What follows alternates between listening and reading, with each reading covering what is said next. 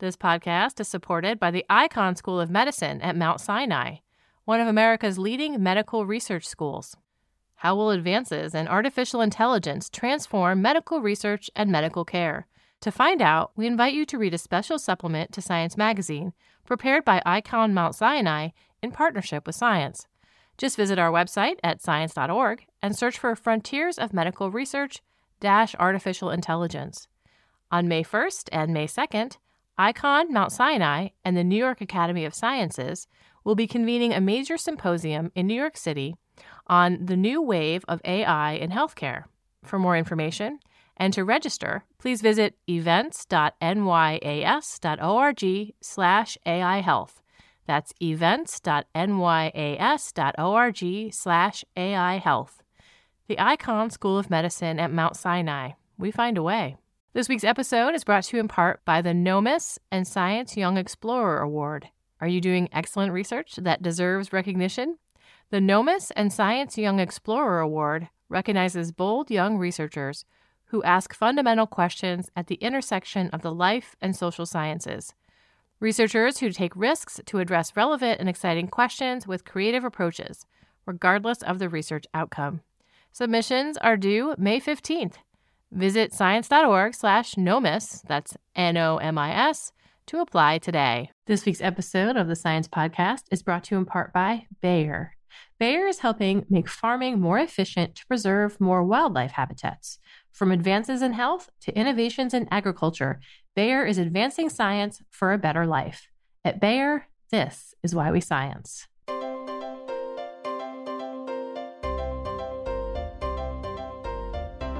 Welcome to the Science Podcast for November 8th, 2019. I'm Sarah Crespi. On this week's show, contributing correspondent Lizzie Wade joins me to talk about a Caribbean archaeology project that focuses on the lives of enslaved people. And I talk with Jonathan Schulz about the role of the medieval Catholic Church in so called weird psychology. That's Western educated, industrialized, rich, democratic psychology. This summer, back in July, I took a work trip to St. Croix in the US Virgin Islands. I was there for a video project, and contributing correspondent Lizzie Wade was there to write a feature story on the same topic. And we visited a former sugar and rum plantation. It's now run by the Nature Conservancy, and it's called Estate Little Princess. And there were a lot of archaeologists digging there, sifting, sorting, and perhaps most importantly, training the next generation of archaeologists. Lizzie's here to talk about this archaeology work. Hi, Lizzie. Hi, Sarah. What exactly were the archaeologists that we met there working on at this site? There are lots of things you can study when you look at a plantation, like how the institution of slavery worked, how these European immigrants lived, but, you know, what these archaeologists and a lot of archaeologists in the Caribbean and the Southeastern United States are doing is really trying to get a very, very intimate look at the daily lives of enslaved Africans whose experiences are really sparsely recorded in other ways. The daily lives that are recorded from them tend to be sort of unique because there are people who escaped, people who could read or write for some life experience led them to be able to do that. And most enslaved Africans didn't have either of those experiences. So, you know, getting at what it was like to be in that circumstance on this plantation, you can really only get to it through archaeology. So, one of the things I noticed was how many people were working together at the same time. I think there were three different research projects underway, multiple graduate students, and then many undergraduates, and even there were a few days when we were there where there were middle schoolers at work at the site. Is it a normal mix for a field season at an archaeology dig? No, this was very unique. I would say normally you'd have several different researchers working on different thrusts of their own projects on the same site, and then they need to bring graduate students. And then in a lot of places that I usually go to, which is in Latin America, they will hire people from the local communities and pay them to do a lot of the excavation work, like the digging and the sifting. But here, that work was really all done by undergraduates from historically Black colleges and universities, and also 19 middle and high school students who you mentioned, which I've never seen before on any archaeological site and was very. it was a lot of young students. Yeah. They had a lot of energy, but they helped, right? They were actually doing the work. No, they were really, they did real work. It was very impressive. Why was there such a large group and, and so many different from so many different backgrounds there? Yeah, so the archaeologists who are leading this project, who are named Justin Dunavant and Ayana Flewellen, are the co-founders of the Society of Black Archaeologists. And in the US, which St. Croix is part of, fewer than 1% of archaeologists identify as Black. That's really something that these two people and the other researchers who are collaborating with them are trying to change, and hence their involvement of the HBCU students and the local middle and high school students who were all from St. Croix to try to give them some archaeological experience and to maybe open doors in that field in the future. Can you outline when this plantation was in operation? So, Denmark was the main colonial power in St. Croix, which I think a lot of people probably don't know that Denmark was like colonizing islands in the Caribbean, but it was controlled by Denmark for, for many centuries. This particular plantation was founded in 1749 and enslaved Africans lived there until 1848, which was when slavery was, was abolished on, on St. Croix and the other Danish territories. But people continued to live on the plantation for many, many, many decades afterwards, up until the 1960s or 70s, which was really a surprise to me. But these islands aren't that big, and there's not that many other places you can go. Well, let's get into what the students were doing there, what the researchers were doing. This was a plantation in the Caribbean, and the focus of this group of researchers is part of this larger effort to understand the lives of enslaved people in this region, in the Caribbean. So, how is this playing out at Estate Little Princess? What kinds of research questions are being asked there? Most of the excavations that we saw this summer were focused around the village where the enslaved Africans lived. Historical records suggest that there were around 40 houses there at some point, all pretty small, housing two families at a time. But they found the ruins of only five of those houses, and they were excavating in one of them very intensively this summer. So they were looking at the inside of the house. You know, it's an earthen floor and what you'd find as you go back through time, as you dig down into it. So, you know, you find ceramics and buttons from clothes, pieces of glass from bottles that could be used for holding medicine or holding water, lots of different kinds of ceramics from really quite expensive porcelain to locally made coarser pottery called Afro-Crucian ware. And then they're also excavating outside the house because a lot of activities probably took place outside the house, like cooking. There wasn't like room for a kitchen inside. And so they're sort of trying to get a sense of what people were doing inside of their living space and around it as well, and sort of in between the houses, and a sense of how far this village would have extended. And that's really to get a look at what people were eating, what people were wearing, and you can actually see a lot of personal decisions in the objects that people had in their homes one of the things that came up a lot was this idea of agency of like trying to understand how much agency the enslaved Africans had on the plantation. So how do they go about their daily lives? Can you talk a little bit about how the archaeology that they're doing plays into this? A little button might not seem like very much information to go on, but it really can be a world of information that you really can't get any other way about about these people when I first started reporting this story, I think, like a lot of people, I kind of assumed that enslaved Africans lived on rations from the planters. They'd get a certain amount of food to eat every day, clothes to wear, and whatever. But it turns out that there's actually quite a thriving market system in St. Croix where enslaved Africans could go and buy and sell things themselves. And they were largely responsible for furnishing their own homes, in addition to building them, building the planters' homes making sure everyone on the estate had food to eat in the provisions grounds that they cultivated and they decided how to manage. In addition to this archaeological work where they're looking for artifacts for material culture from people who lived in these in this village, there's also a focus from some of the researchers on the ecology and the change in the landscape that occurred under the slavery regime in St. Croix. Can you talk a little bit about how that's working? Yeah. So in the Caribbean, when Europeans and Africans first arrive, lots of the islands have extensive forests on them. Things really started to change when plantations started growing sugar, which is an incredibly labor intensive crop it requires huge amount of water, huge amount of land. And the European planters were obviously like extremely eager to make as much money on this as possible because markets were for the first time in history truly globalizing and you could sell sugar everywhere and everybody was desperate to have it. They had the enslaved Africans clear just huge swaths of the islands and replace the forest with sugarcane. A lot of times they had to redirect rivers and completely change how the islands were irrigated. There's not always great building material on these islands. Some of them are more volcanic and rocky, and some of them aren't. St. Croix is mm-hmm. not particularly. So, you know, you need building materials for all the people, for all the houses. A lot of that came from coral reefs. Enslaved Africans would dive down and harvest coral, and you can see them still on the walls of these houses slavery really led to like tremendous changes in the environment. I would say mostly for the worse. I think each Caribbean island, you can see on a small scale, like how slavery just reshaped absolutely everything how rivers run, what plants grow there, what kinds of people live on the island. Like it was totally transformative. I was actually talking to one of the researchers about how hard it would be to harvest coral for building blocks if you didn't have scuba equipment or any kind of equipment. You're just going underwater and doing this really hard labor and then pulling it all back to shore. He's uh, Justin is actually scuba certified.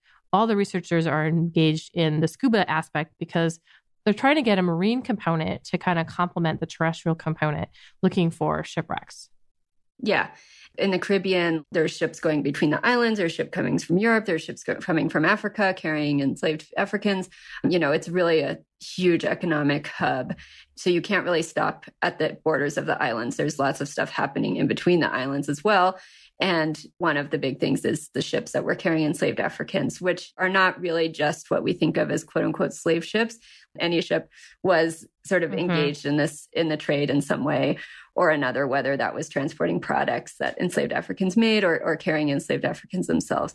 And so there are a couple of shipwrecks that are documented off the coast of St. Croix that the researchers are interested in further investigating to see whether they could have been ships carrying enslaved Africans and, you know, seeing what those ships were like and how the, the connections between the islands were like in the water and not just on land. Can you put this in context of the research that's being done in the larger setting of the history of slavery and um, the Caribbean as kind of this nexus point? The Caribbean was really the center of this. Enslaved Africans would be brought to the Caribbean first a lot of times. Many people would stay there and live there and die there. Some people would move from there to the US, but you know, it was sort of how we think of slavery in the US how many people came, how many people were enslaved in the South, all over really. Uh, it was just like an order of magnitude less than in the Caribbean, where you have these huge industrial sugar plantations that require tremendous amount of labor of, and really hard labor. So people are dying a lot. So the Caribbean is, has become a really interesting place to study slavery across time and across space because, you know, you have different colonial powers controlling different islands at different times and often fighting over territories. So you'll see one island will be French and then it'll be British and then it'll go back. That can really change the kind of material culture and, and how even the institution of slavery is practiced.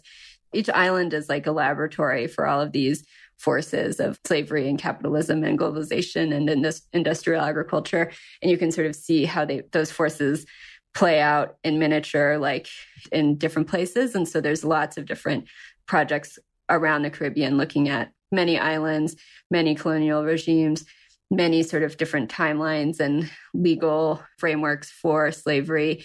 But I think what they all tend to have in common these days is that they're really, really focused on trying to get at the individual lives of enslaved Africans who lived there. What about their relationship with the community? I noticed that that was definitely a focus of a lot of the researchers as they plan on returning year after year to the site. Why do you think that that's a focus of their work? The danger in a lot of archaeology is that people are, most archaeologists tend to be investigating communities that aren't their own. That's not the case for all archaeologists, but you know, but numbers and statistically like probably you'll be researching a place that you don't personally come from and in a time that you're not personally connected to. And i think that can lead to some some ethical dilemmas. Are you sharing the knowledge that you're gaining with the people who are connected to this place are you asking the questions that the people who are from there are actually interested in knowing or are you asking questions that an outsider is interested in and the community finds to be really obvious and boring. As with many archaeologists these days, Justin and Ayana and their collaborators are really sensitive to these questions and want to make sure that they're doing it right and changing the paradigm and changing sort of how how archaeology is done and the expectation for how engaged archaeologists will be with the local community. All right. Thank you so much, Lizzie. Thank you, Sarah. Lizzie Wade is a contributing correspondent at Science. She's based in Mexico City. You can find a link to her article and a related video at sciencemag.org slash podcasts. Stay tuned for an interview with Jonathan Schulz about the role of the medieval Roman Catholic Church in the psychology of people today.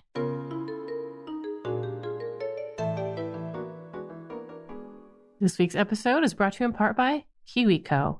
KiwiCo creates hands on projects for kids of all ages to make learning about STEAM fun. This holiday season, a KiwiCo subscription makes the perfect gift for every young explorer, engineer, and artist in your life. KiwiCo is defining the future of play by making it engaging, enriching, and seriously fun. They create these hands on projects and toys that are designed to expose kids to concepts in STEM, art, and design. Their mission? To help kids build creative confidence and problem solving skills and have a blast while doing it. There are seven lines to choose from, catering for all different age groups and topics the Panda Crate for babies or the Eureka Crate for kids 14 plus. Each box comes with all the supplies needed for that month's project, plus detailed kid friendly instructions. KiwiCo projects are available via flexible monthly subscriptions or for individual purchase. They have gifts for kids of all ages, so there's something for everyone on your list. KiwiCo is offering you the chance to get your first month for free. To redeem this offer and learn more about their projects, visit kiwico.com slash sciencemag. That's kiwico.com slash sciencemag.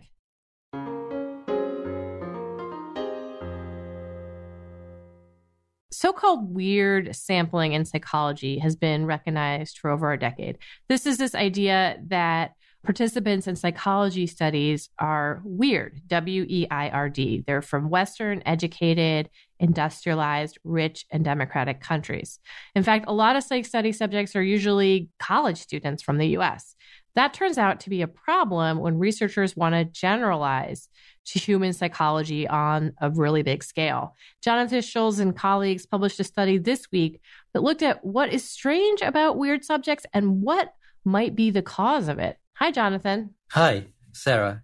So let's start with what is odd about so called weird subjects? How do people from these regions of the world perform differently on psychological measures? So, weird samples are often quite peculiar when you compare that to other samples around the world. They tend to be more individualistic, less collectivistic, less obedient. They tend to be more impersonal, pro social, and that means that they're happy to make friends with strangers?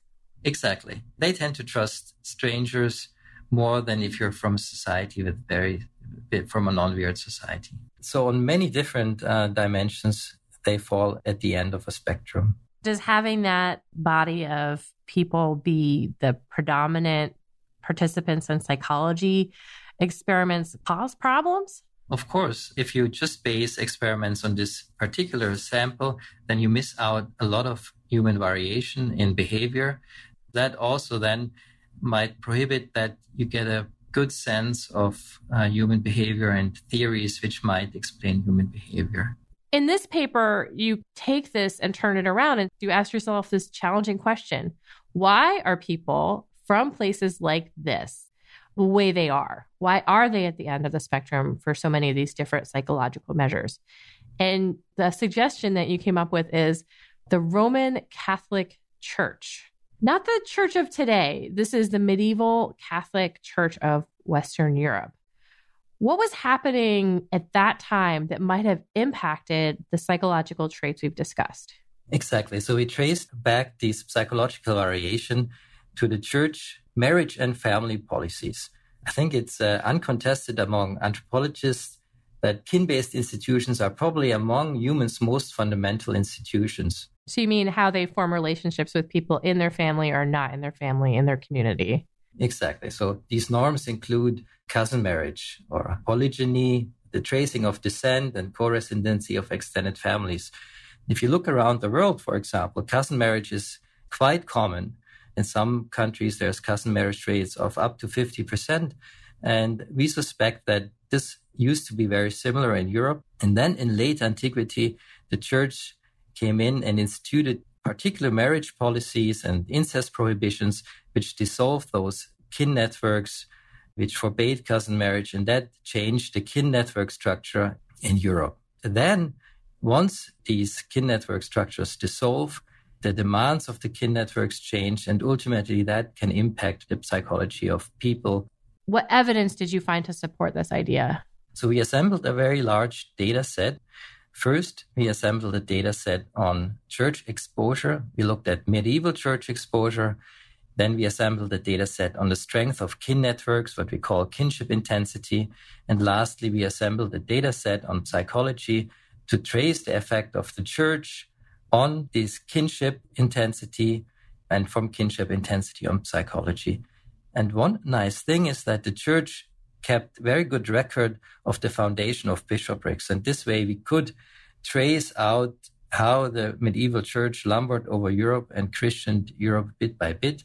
And this is the variation we exploit in Europe so, did you see a correlation between how long a region had been exposed to the Catholic Church and what kind of kinship networks that people had today? Exactly. So, we see that the longer medieval church exposure, both within Europe but also around the world, the less kinship intensity, the less cousin marriage, for example, these regions experience. And if you Take Europe as an example. Now, cousin marriage is often frowned upon. There seems to be a norm against cousin marriage. This was all done with mapping and correlations between where things are happening. But how do you get at causality in this type of situation? I mean, were you able to rule out some of the, the strong alternative explanations for this? Causality is always a challenge, especially if you look at these historical data or uh, historical events a long time ago. What we try to do is we try to address many of the alternative explanations that could be there. And our strategy was to look at this hypothesis at three levels of analysis. So first, we look at cross-country analysis, and of course, uh, some other confounding factors could impact that. But then we also looked at variation within Europe, within European countries, and that allows us to get at many confounding factors. So, for example, if you would be worried that national level GDP or institutions are driving our results, we rule out this explanation by just exploiting variation within a country, or we look at people with different cultural backgrounds who all grew up in the same country. So the institutions okay. and the educations they experienced while growing up, they're actually the same. The only thing that varies is their ancestral history of experiencing different kin networks. So you're kind of eliminating the fact that maybe they're wealthy and educated. You know, that itself could cause a change in kinship structure. You're saying more important is this ancestral, this inheritance of this religious exposure. Exactly. And of course, we also control for in regression analysis, we control for education, we control for income of the people. Does that also rule out the arrow going the other way? So, say people who are already predisposed to, you know, changing their kinship networks as the Catholic Church came on the scene. This is a possibility that we cannot totally rule out, mm-hmm. but there's a lot of evidence that this was not the case. For example, a good indicator of uh, Europe before the church influences these kin networks are kin terms. And if you look at kin terminology in Europe before the church enters, this kin terminology points towards strong kin networks, just as in many other places of the world. Not everyone might be familiar with the history of how Catholicism came to Europe and the rest of the world. Can you give us a basic timeline for the time that you're particularly interested in? So, what we are most interested in is when the church started to implement these regulations regarding the marriage. In the fourth century, the church started to implement prohibitions against the marriage of in laws. Then in the fifth and sixth century, it started to ban marriages between cousins. Often, when I talk about this project, people are actually surprised to hear what was going on in the medieval times, that there was this strong obsession about incest. There's many instances based on historical documents which show that. For example, if there were natural disasters like the plague, people attributed this to God's worldly punishment of people marrying their cousins.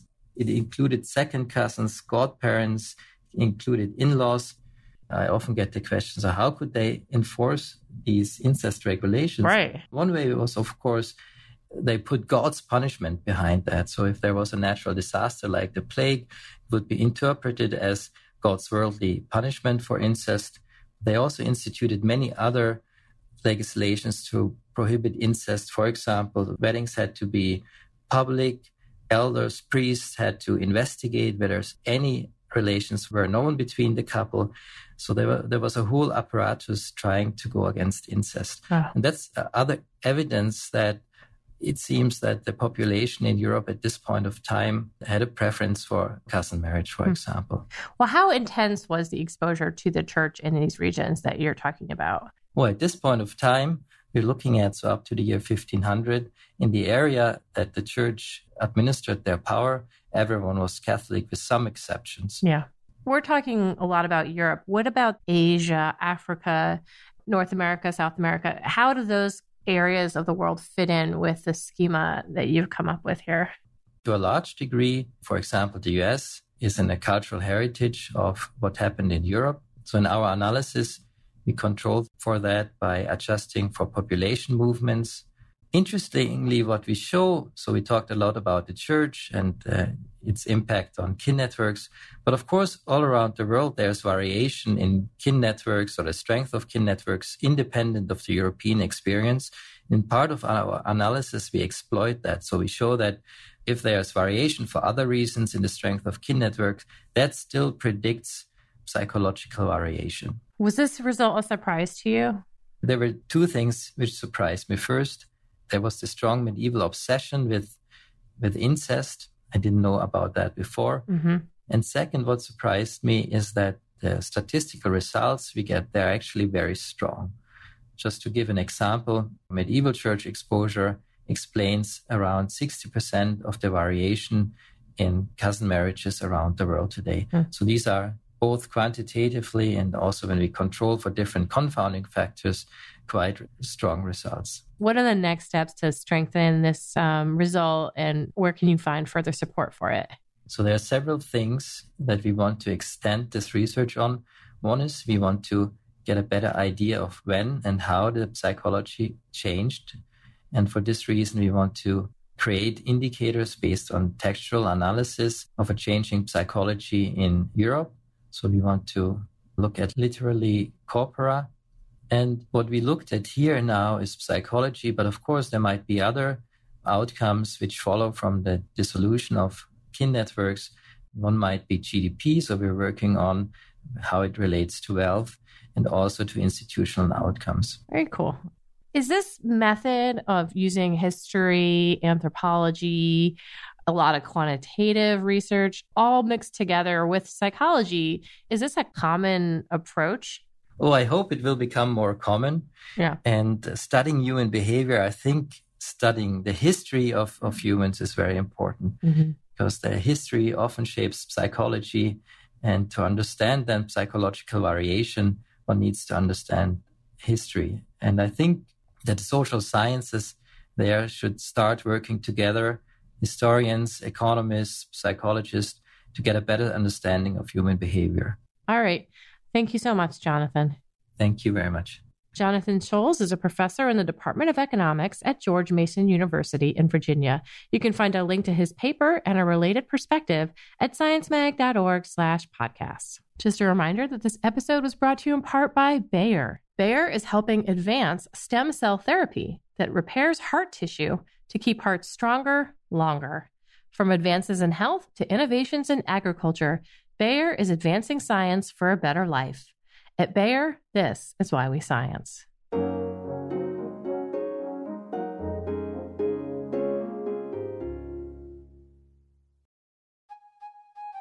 And that concludes this edition of the Science Podcast. If you have any comments or suggestions for the show, write to us at sciencepodcast at aaas.org. You can find the podcast on the science website. That's sciencemag.org slash podcast. There you'll also find links to the research and news discussed in the episode. You can also subscribe to the show on iTunes, Stitcher, Spotify, many other places. The show was produced by Sarah Crespi and edited by Podigy.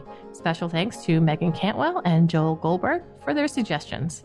Jeffrey Cook composed the music. On behalf of Science Magazine and its publisher, AAAS, thanks for joining us. You listen to us to hear about new discoveries in science, but did you know we're a part of the American Association for the Advancement of Science? AAAS is a nonprofit publisher and a science society. When you join AAAS, you help support our mission to advance science for the benefit of all. Become a AAAS member at the silver level or above to receive a year's subscription to science and an exclusive gift. Join today by visiting AAAS.org slash join. That's AAAS.org slash join. This week's episode is brought to you in part by Science Careers. Looking for some career advice? Wondering how to get ahead or how to strike a better work life balance? Visit our site to read how others are doing it. Use our individual development plan tool, access topic specific article collections, or search for an exciting new job. Science Careers, produced by Science and AAAS, is a free website full of resources to help get the most out of your career. Visit sciencecareers.org today to get started.